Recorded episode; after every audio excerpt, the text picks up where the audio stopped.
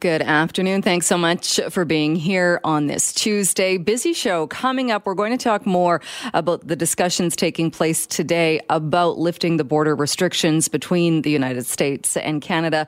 Reggie Cecchini, who is our correspondent in Washington, is keeping tabs on that, and he'll bring us the very latest right after the 1230 news. Also going to talk about BC Parks. You might recall last year there were a lot of issues with the day pass program having to go ahead at six o'clock at the earliest of the morning of to make sure and secure a spot in a provincial park. Well, the BC government has tweaked the process, but there is still going to be that day pass reservation system for some parks. And we're going to talk about that in the second hour of the program.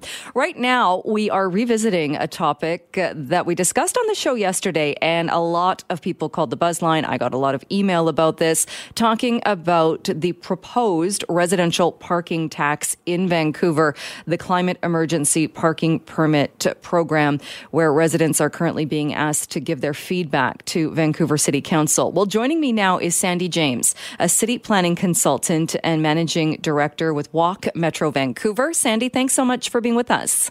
Hi, good afternoon, Jill. Uh, I know you've written about this as well and raised some issues and some really good points on what is being proposed and what that will actually do in the city of Vancouver. So, what is your response to a couple of things? One, making all neighborhoods in Vancouver residential permit parking, and then we'll talk a bit more about polluting vehicles as well. But what are your thoughts on making that permit for every neighborhood in the city?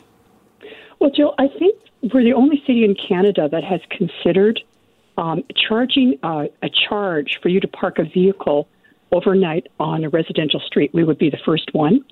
Um, what what the proposal is is is twofold. One is that you would be be paying an annual cost of forty five dollars to park on your residential street, and the second part is if you um, have a vehicle that you buy after 2023 that is a gas powered vehicle, that you would be paying a tax between 500 to 100 to, to, to $1,000 annually for keeping that vehicle. Now, now the problem with the whole thing, Jill, is that uh, a vehicle at rest stays at rest.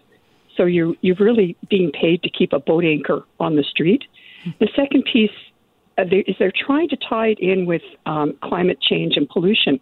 And I note that they think that 39% of uh, emissions. Uh, okay, I got that wrong. For carbon, 39% is carbon emissions coming from, from cars. The other uh, bigger one is coming from uh, natural gas buildings. So the question is are the cars in Vancouver staying at rest, or are they actually the ones that are causing the pollution emission? The second question is is this an equitable tax to do? If if you were parking on street, is that because you're a renter, you're doing shift work, um, you don't have access to private parking off street? Because individuals that are parking off street or in garages will be exempt from both taxes. Right. And that was one of the questions or issues that was raised yesterday. If somebody goes and buys a brand new gas powered truck or whatever type of vehicle, rather than park it on the street, if they have the option, they move it into the garage, how does that fight climate change?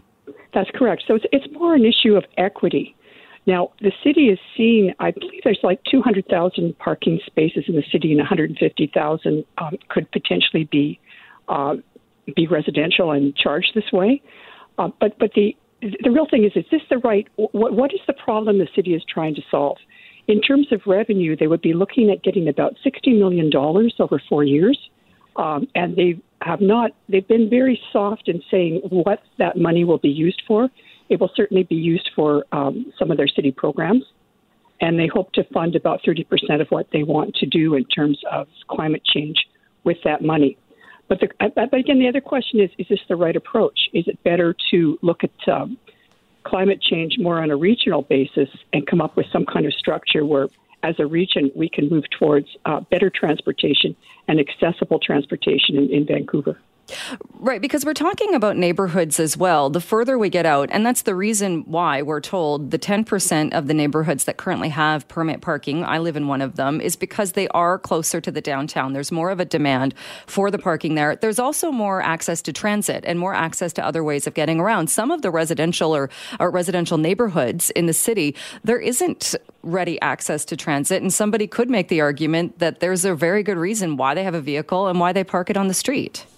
That's correct. And also remember that many people that live in southern the south parts of Vancouver also service the region, either as care workers, first responders, or um, contractors um, doing work throughout the region and require a vehicle. And also in South Vancouver, there may be as many as ten different people living in one house. It's so part of it is um, it's a broad brush approach. Also, Jill, in the residential parking area you live in, residential parking is only was used to only be brought in when the community demanded it. And we have two kinds. There's residential permit parking, as in the West End, and there's resident parking only. The first one is a permit system. The second one is uh, enforced upon the demand of residents if they see someone that shouldn't be there parking.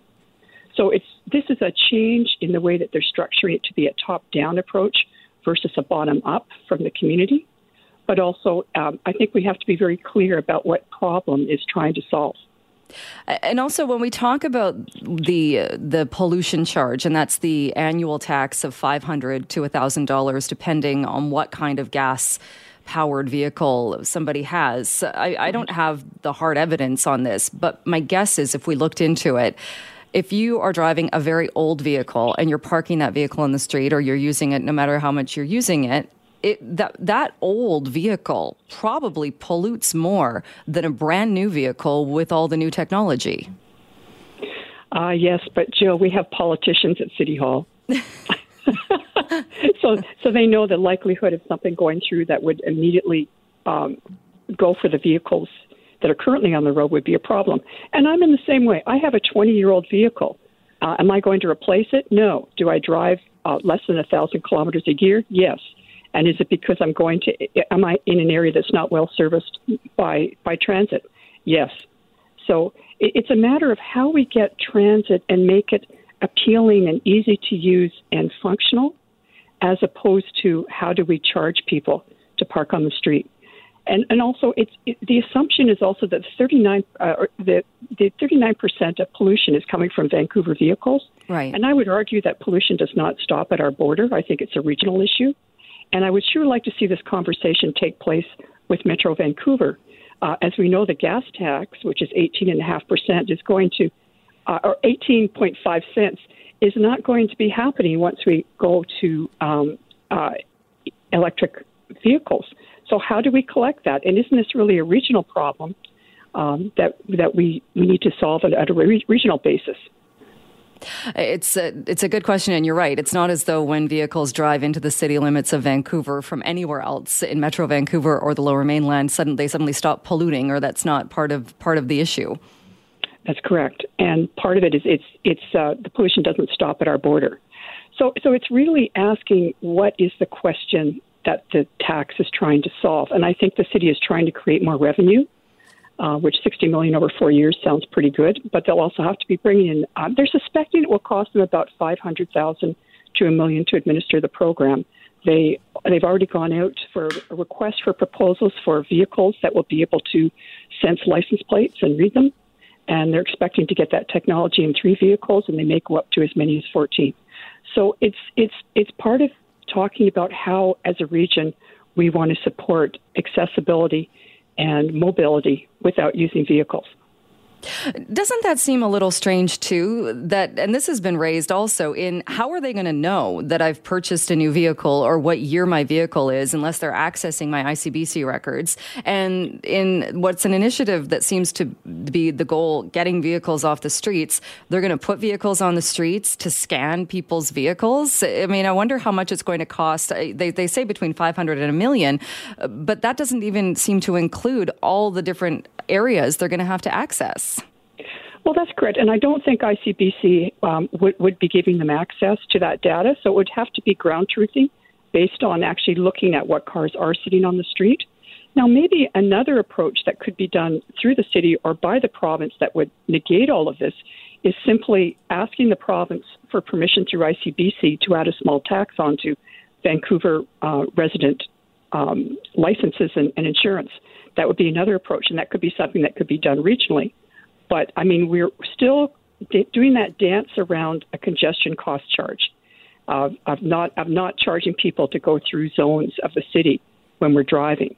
So I think this is just an approach to try to to get some funding um, overall for some of the programs, and they're also trying to do it in a way that it's not going to displease a whole bunch of people. All right. Well, not sure they've met that goal given some of the response to this. Uh, Sandy James, we'll leave it there for today, though. Thank you so much for coming on the show and talking about this. Always a pleasure. Take care, Jill. Well, as you've been hearing in the news, meetings underway today, U.S. and Canadian officials meeting to discuss how to eventually lift the border restrictions that are in place because of the pandemic. So, what exactly can we expect from these meetings? Reggie Cecchini, Global News Washington correspondent, joins us now. Reggie, thanks so much for taking the time. Good afternoon. What are uh, what is being discussed, and, and are we going to get any clear indication of the border opening or when that might happen from today's meeting? Uh, no. So uh, the meeting that's underway today, uh, this kind of working group that was put in place by the White House, or at least announced uh, earlier this month, uh, taking place between U.S. and Canadian officials, between U.S. and Mexican officials, between U.S. Uh, and EU and UK officials. These are going to be meetings that take place twice a month. the information of the meetings isn't really being put out in the public realm right now. but when I was talking to someone in the White House earlier today, I was told that while the meeting is taking place, that nothing was going to be imminent coming coming out of the meeting today. These are kind of the very beginnings uh, of how to figure out the logistics involved with rolling back the restrictions at the border. We were given kind of an indication uh, not all that long ago in the last couple of days when uh, both President Biden uh, and Prime Minister Trudeau uh, didn't have any kind of firm, concrete uh, information to provide to the public. So while these are beginning steps and while they are something that have been called for by lawmakers really on both sides of the border, we're not expecting anything, at least on the U.S. side, uh, when these restrictions uh, end, uh, or rather, uh, when this latest round of restrictions ends on the 21st. Right. So, and I guess what we're hearing from people, uh, officials, and, and, those who are kind of close to the talks are that that the expiry of June 21st that is going to be extended. Yeah, and, and we heard that from Ottawa today as well that, you know, things are going to be discussed over the next couple of days, but there's not going to be likely a broad announcement, especially here in the United States, where Joe Biden really has made July 4th, the Independence Day holiday, uh, the kind of nexus for where he wants uh, everyone to be at when it comes to uh, vaccinations in the United States. He set a goal for 70% of Americans to have at least one shot by July 4th. So it's hard to see how the U.S. would try to potentially announce something before the president's goal, uh, but also understanding here that, well, the the U.S. is doing uh, well uh, when it comes to its vaccination rate. Uh, Canada still uh, not in the ballpark of where the U.S. is for fully vaccinated. The same situation for Mexico, and we've already heard that the U.K. is going to be delaying their reopening because of the resurgence uh, or the emergence of the Delta variant. There, there are logistics that the U.S. needs to work out, but it really is aggravating a lot of U.S. lawmakers, particularly those from the border states, who are arguing that these restrictions need to be lifted because it's impacting their local communities, especially in the tourism sector.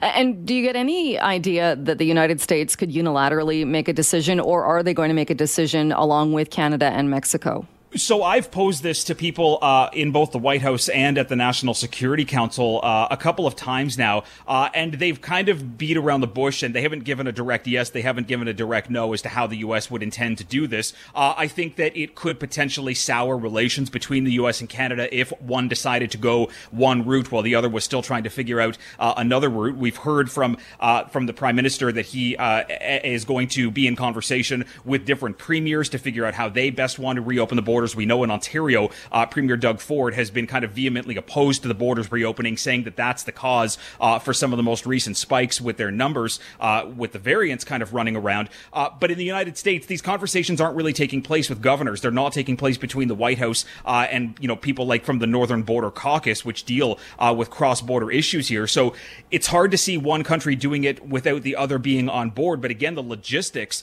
still need to be worked out because there's still, unlike that's happening in the EU with a potential passport here, there is no way for Americans or Canadians to kind of verify that they're that they're vaccinated. Uh, so the honor system really is going to play key here.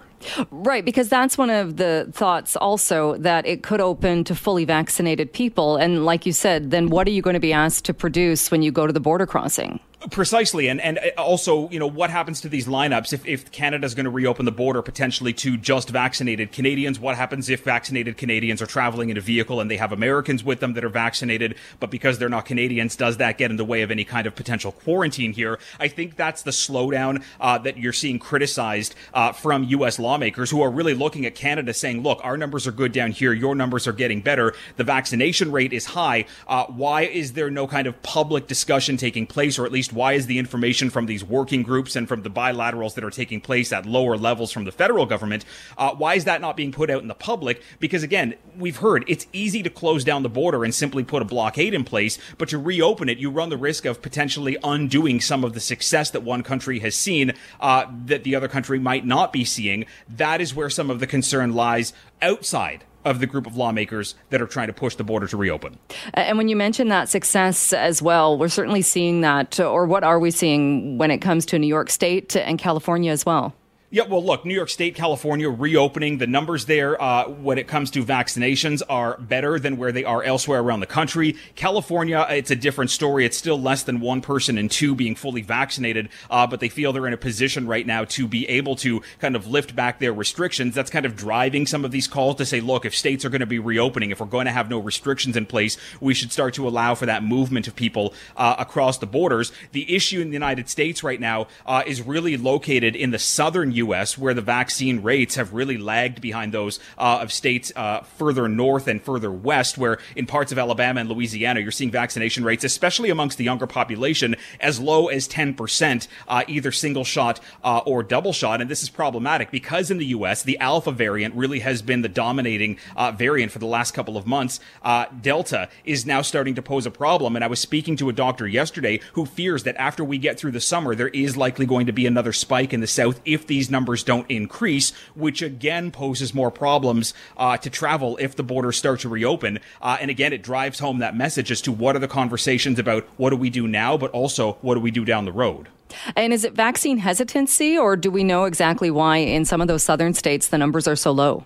It depends on where you are. Some of the states it has to do with vaccine hesitancy. I mean, over the weekend we saw uh, uh, pictures coming out of Texas, even up as far as Indiana, where healthcare workers uh, were some of the driving force behind uh, the people who are choosing to not get a shot right now, which is obviously creating uh, a kind of stressful situation uh, inside hospitals. but we're also still seeing vaccine equity playing a role in people not being able to get a vaccine, people not trusting the science because the information really has been skewed depending on which political party potentially is putting the message out there, it le- is leading to a driving call not only from the White House but also from the Centers for Disease Control to just tell people to get out and get vaccinated because while you are hearing stories that there are potential side effects to any of the vaccines that are out there, doctors are saying that the benefits still outweigh the risks. And if everyone does their uh, kind of you know plan to go out and get vaccinated, it does allow for things to happen a lot quicker, like getting back to normal and like letting the borders reopen. All right. Reggie, thanks so much for your time today. We'll check in with you again, but thanks for this. Thank you. Well, as we know, the weather is going to keep getting better and better this week. That means that more people are going to be heading outdoors. Hopefully, it's a trend that continues through the month and into the summer. That means more British Columbians will be heading to BC parks. But there is uh, pi- the pilot plan is going to be back at some BC parks. That means it's a little more than just getting up and going out into the wilderness. You will have to take some steps first. And joining me to talk about which parks are going to be part of this this year is George Heyman, Minister of the Environment and Climate Change Strategy in BC. George Heyman, thanks so much for being with us. My pleasure, Joe. Good afternoon. Good afternoon. What can people expect then as far as securing those day passes when heading out to some of the parks that tend to be the busier ones in BC? Well, we're uh, we're doing the second season of this pilot program. We've removed Mount Seymour and Cypress from the day use pass program because it, uh, following consultation, it looked like it wasn't really necessary in order to keep manageable numbers in the parks. But what we're trying to do in the busiest parks is ensure that people who visit just for a day uh, don't feel uh, like they're overcrowded, don't run into situations where there's no room in the parking lot, don't have their uh, their plans ruined, and uh, also very importantly, don't overwhelm the the natural environment uh, by uh, overcrowding the trails, damaging them, damaging vegetation. So the change we've made this year is we're now allowing um, uh, booking of uh, the day use pass starting at 7 a.m. the day before you wish to use it. We're also uh, having morning and afternoon bookings so we can accommodate more people than uh, we were able to last year and be more efficient about it. And we're also um, going to be monitoring on an ongoing basis to ensure that we're getting as many people comfortably and safely into the park as possible who want to go for a day experience. Uh, so it sounds like this was first brought in because of crowding and more because of COVID 19, but now it's being done more because of crowding in the environment. It was introduced uh, last summer uh, partly as a response to COVID 19. Certainly, we're seeing lots of British Columbians unable to travel. Uh, rediscovering BC parks, or in some cases, discovering the parks for the first time. And uh, we're building up uh, a whole new uh, generation of park users, and we're seeing uh, usage expand. But we were actually talking about day use before that. We had some parks like Joffre Lakes. I don't know if you've seen the pictures, Jill, but mm-hmm. it can get uh, so overwhelmingly crowded there that it's not really like being in nature. You're there, but you're there with so many people that it's uh, it takes away from the experience, and it, it can be very overwhelming to the natural environment if people are going off trail, uh, widening the trail, uh, uh, leading to um, to changes in the hydrology or uh, or all kinds of uh, damage to vegetation. So Joffre Lakes is a perfect example of that, and uh, and that's one of the places we have the day use passes. But in the south coast, in the the of the last decade, 2010 to 2019, uh, we saw an over 50 percent uh, increase in uh, in visitations in the parks in that period. And in Joffre Lakes, it was 222% uh, increase over a 10 year period. So we uh, we need to ensure that people are safe in the parks. Uh, it won't always be a pandemic, but we need room for social distancing at this time still. Uh, we want to protect the natural environment and we want to protect people's uh, experience of nature. We want people to have a good experience and not feel crowded out. Uh, so, how is it going to be enforced uh, as far as if somebody is in there and doesn't have a day pass? How are they going to be caught and what happens? Well, in partnership with the Parks Foundation, we have over 30 Discover Parks ambassadors who are uh, in the South Coast region, and they will be checking passes at parking lots and some trailheads. And if uh, people don't have the pass, uh, they won't be allowed in. Uh, people can be fined if they're in the park without a day pass, but we've been relying on uh, on education and goodwill uh, for both this and our general reservation system, where we were uh, asking people from out of province to uh, to not book uh, during the pandemic.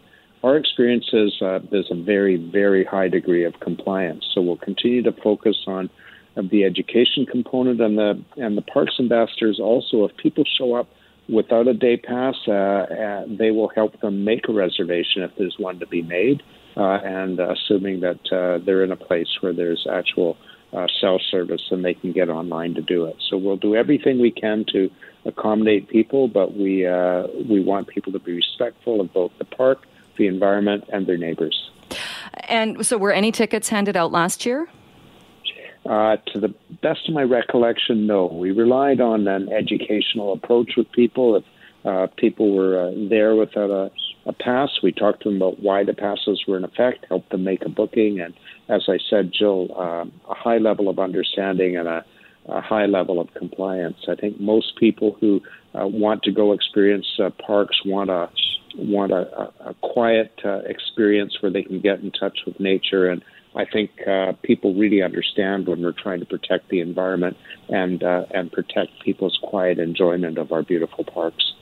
Right, and but if that's the goal, aren't Mount Seymour Park and Cypress Park two of the busiest parks where people simply because they are close and people can access them? They're busy, they're close, but they have uh, good parking capacity. They have uh, a lot of trails, and believe me, if we thought uh, they were likely to be overcrowded, uh, as in the other parts. We would have kept the day use pass system there. But as part of our consultation and part of our observation, we felt we could proceed without the day use pass in those two parts. We're not. Uh, we're certainly not looking to limit British Columbians' access to parks, uh, especially this year when we know we're uh, we're pretty much all going to be staying home. If that changes, if we see crowding, I think we'll we'll be in a position to respond. As I said, Jill, this is a, a pilot project. We're uh, we're learning as we go, but it's been well received so far. It's been well received by park operators, well received by the Canadian Parks and uh, Wilderness Society, well received by the search and rescue people. Uh, we're going to continue to try to make it better, but most importantly, continue to make BC parks uh, as uh, as good as we can make them for the many British Columbians who want to enjoy them.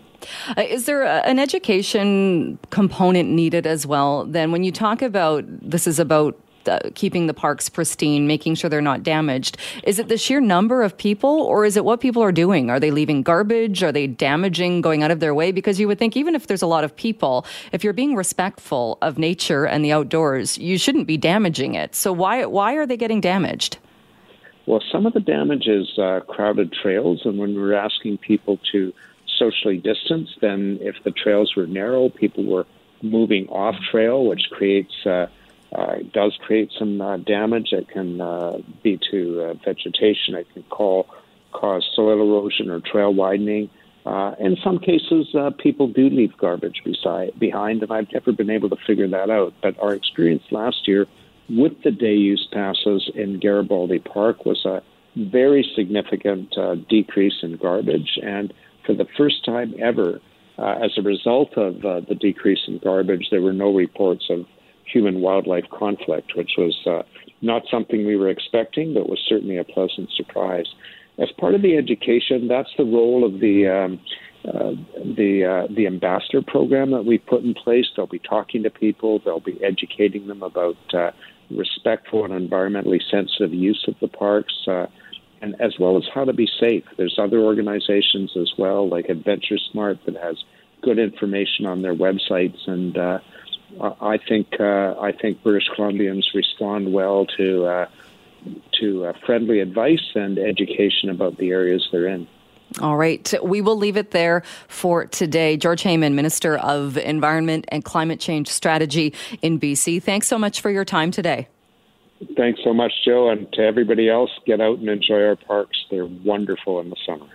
We were just talking with George Heyman, Minister of the Environment and Climate Change Strategy in BC, talking about the parks program. Starting June 22nd, people will have to get free day passes for certain parks in the province of British Columbia. And as the minister mentioned, this is to cut down on huge crowds, on damage being caused in parks, and also allowing people to be able to socially distance. Well, what does the BC Mountaineering Club think of this? The president of that club, Chris Ludwig, joins me on the line line now. Chris, thanks so much for being with us.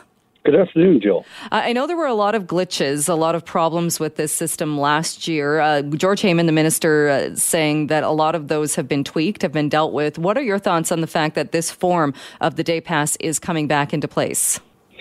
Well, we're spending $83 million and we're getting less than what we had before the $83 million. So we have no new trails in that $83 million. We still have the problems of user displacement. And uh, what we've gotten as an improvement from last year is, is basically one day in advance in the booking, so one day ahead.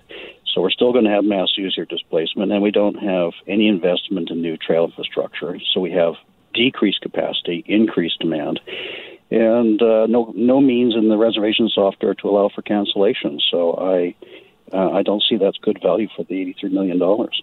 Uh, so a cancellation if somebody say like you said so you can now book 7 a.m. the day prior to your arrival. But then if something comes up and you can't make it, as far as people know, as far as the, the government knows, you're still going on that reservation. It's not like it opens up for somebody else.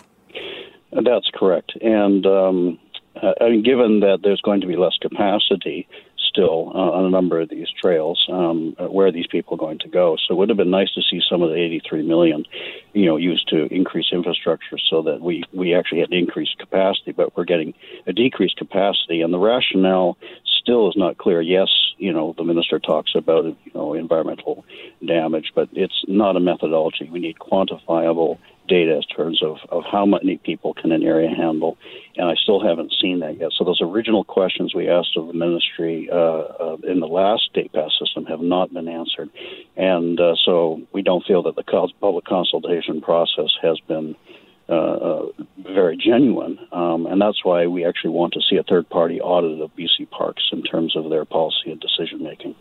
Uh, when you talk about the damage, and I asked the minister this, what are people doing that's causing all of the damage? Is it the sheer numbers because we're not traveling for the most part, not traveling out of the province, more people are going into the parks? Is that what's causing damage, or is it behavior that people are leaving garbage or people aren't being respectful in some cases of the of the parks and of the park space? It's a combination of both, but this is not something that has started with COVID. It's been uh, evolving for decades. Um, and uh, as we've spent less money on education, less money on trails, it's just we've simply been kicking the can down the road. And now, you know, limiting people is sort of a knee-jerk reaction to a lack of, of um, proactive uh, decision making on uh, backcountry recreation, which has so many health benefits and generates such economic activity for our local communities. So I don't see this as the right way to go. I mean, if we were to put in, you know, user passes backed by sound methodology and heavily invest in uh, new opportunities so that we're not shrinking capacity, that would make sense. But I'm not seeing this sort of larger vision from the ministries. They seem to be reactive rather than proactive. What are your thoughts on the fact that uh, those changes made, as we mentioned, the booking that you can go uh, 7 o'clock the day before rather than 6 a.m. the day of? Uh, they also said, be- based on the stakeholder feedback, the day passes are no longer required for Mount Seymour Park or for Cypress Park. That's a good, a good uh, step in the right direction for sure, um, but it still doesn't address the management issues there either. So again, that's inconsistency. Is is why why then have the day pass for for uh, Garibaldi and, and and Golden Ears, but not for those two parks? It's the lack of consistent thinking and rationale that, that is of concern to me. Uh, it seems to be pretty incoherent. Uh, and that's certainly what we heard last year when we were talking about this, particularly about golden ears as one of those, in that people who might live 10, 15 minutes from the park, uh, it takes away the opportunity to, say, at noon on a Saturday, maybe the sky's clear and you want to go for a hike. People saying it seemed kind of ridiculous that they couldn't go ride their bike or, or go for a hike spontaneously because they hadn't gone online and got this day pass. Yeah, and of course it's it's you know the, how are you measuring capacity? You're measuring it by parking lot. There's some indication from last year with the caps were arbitrary that it was kind of based on parking capacity too. But that's not the only way people get there. We don't want to encourage the only means of using parks to be by car. We would love to see bicycles and transit and all those more environmentally responsible means. Um, the other thing that I constantly point out is is user caps on these parks. They don't impact people like my uh, me as much as as say uh, recent immigrants, poor people, uh, people new to the sport because you know I've got a four wheel drive. I can you know if I can't get a pass, I can go somewhere else, uh, which diff- with a difficult access.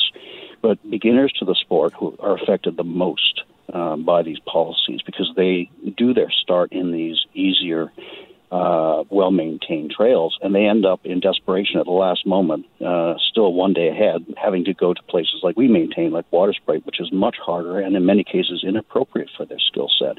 And uh, that's that's an ongoing concern. And there's been no discussion uh, presentation of what are the impacts of user displacement. We feel them on the ground, but the ministry has not been addressing or, or dealing with that major concern. Uh, the minister said there were no tickets handed out last year, that it was more of an educational campaign. But do you know, did it actually send people, like you said, to other areas? Did we have more incidents of people who weren't prepared, avoiding these parks where you needed a day pass and going elsewhere? Yes, we have the user data on that. In fact, we had infrared trail cameras on our trails.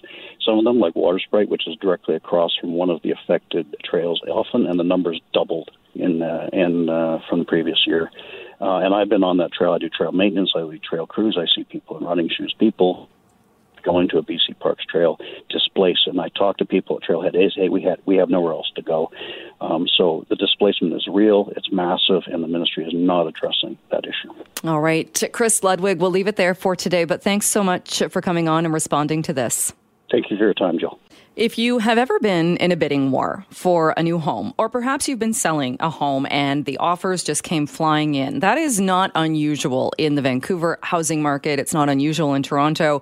And we have seen that happen throughout the pandemic. Something people sometimes do, and it's becoming more popular, is that personal touch. But is that leading to discrimination? Well, in the United States, in Oregon, some lawmakers say yes. And so they have passed a bill banning this particular practice of penning a love letter during a home sale. Joining me to talk more about this is Mark Meek, American Democratic politician in Oregon's House of Representatives. He's also a real estate agent. Mark Meek, thank you so much for being with us to talk more about this today.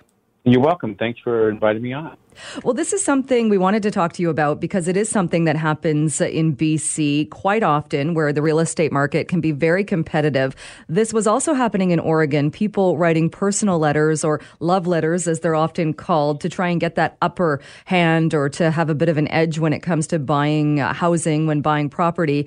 Oregon has now passed a bill that is going to make it so agents must reject that kind of communication. Why was it important, do you think, to do that?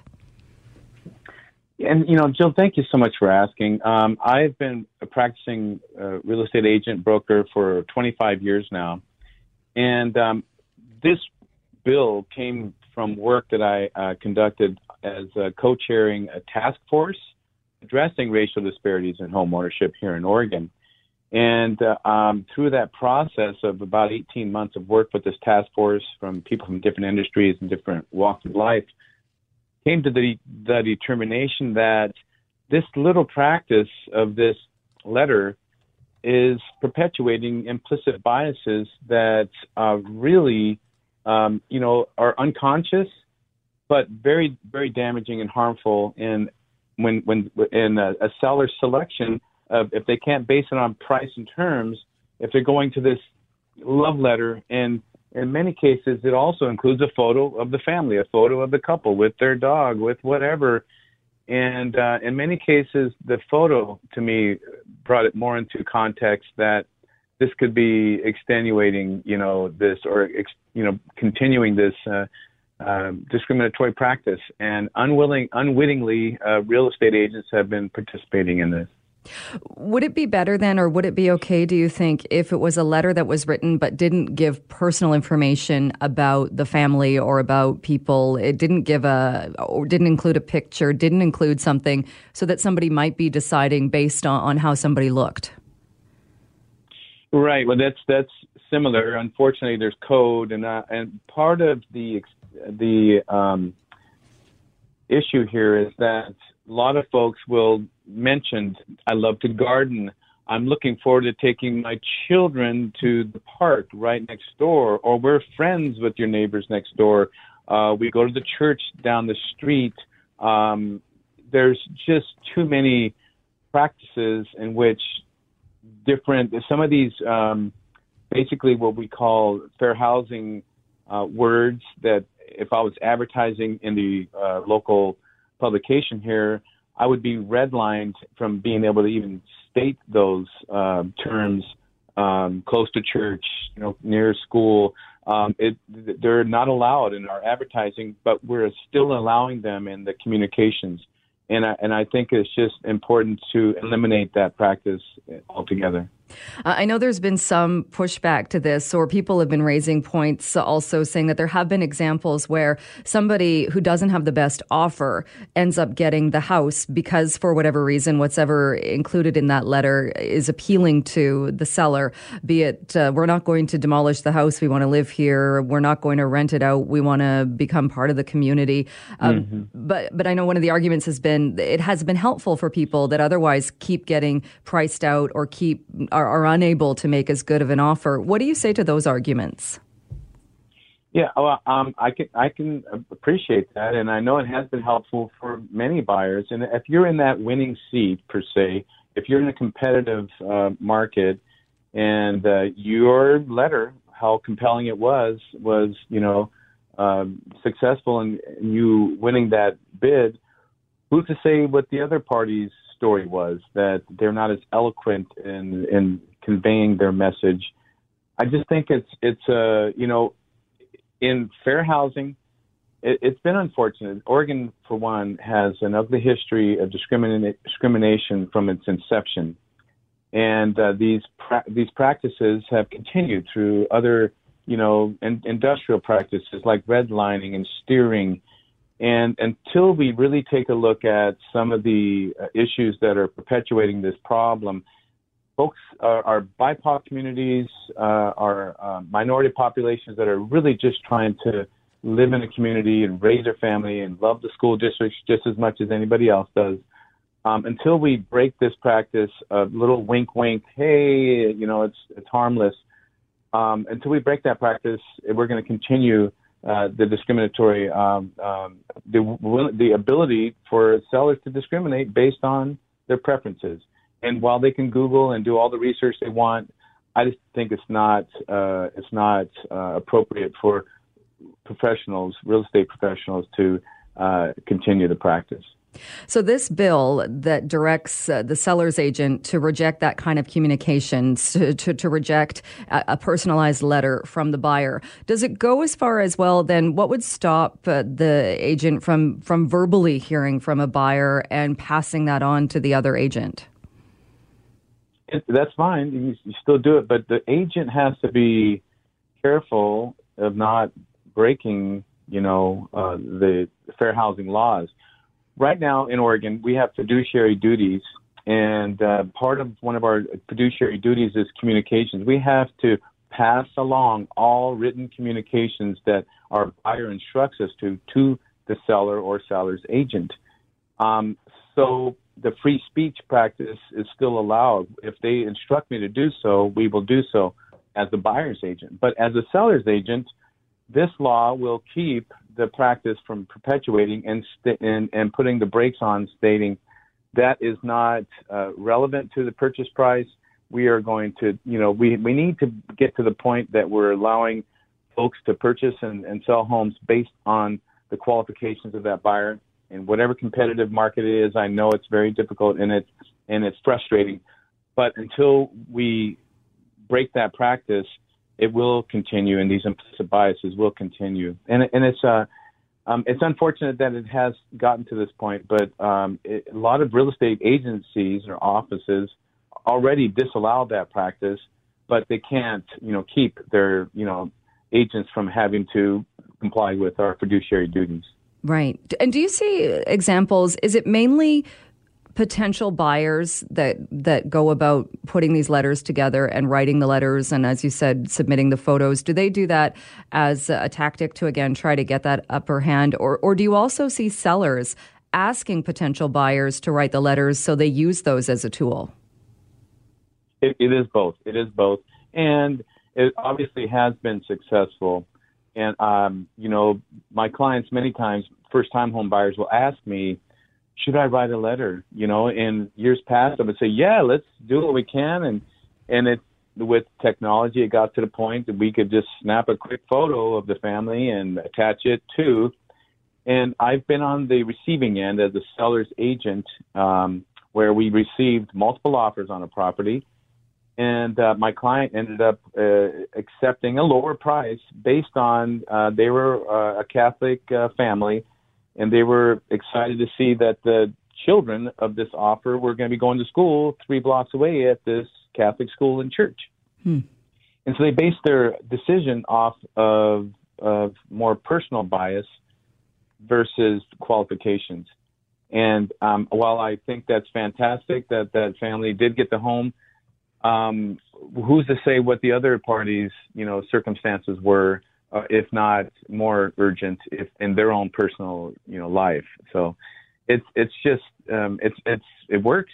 And is it appropriate? I don't think so. Uh, so, what happens now with this bill? I understand it goes uh, to the governor's desk, or do you think will this actually mm-hmm. go into place? And if so, when will it actually stop uh, allowing these personalized yeah. letters? Yeah, it uh, goes to the governor's uh, desk for signature. I believe she's willing to uh, sign on to this and uh, pass it into law. It will become effective January 1st of 2022. Uh, we will send notice to um, the real estate commissioner to notify all offices, and uh, as as a practicing you know real estate agent and somebody involved with our associations, I was in leadership in our uh, local and state associations. I, I know we try to educate our our um, members of what's you know how to really be professionals. So we would be you know I'm sure part of our associations will alert uh, agents of the you know the discontinuing of that practice and preparing how to deal with it. Yeah. All right, uh, Mark Meek. Starting, starting next year. Oh. Yeah. All right. Well, thank you so much. It's something that happens so much in BC as well, with also a, a very ah, competitive uh, yeah. uh, market, much like it is in Oregon. But thank you so much for joining us to talk about this. Thank today. you, Jill. I appreciate it. It was great talking to you. I appreciate it, and I hope people really understand the purpose behind this. So, thank you for getting the message out.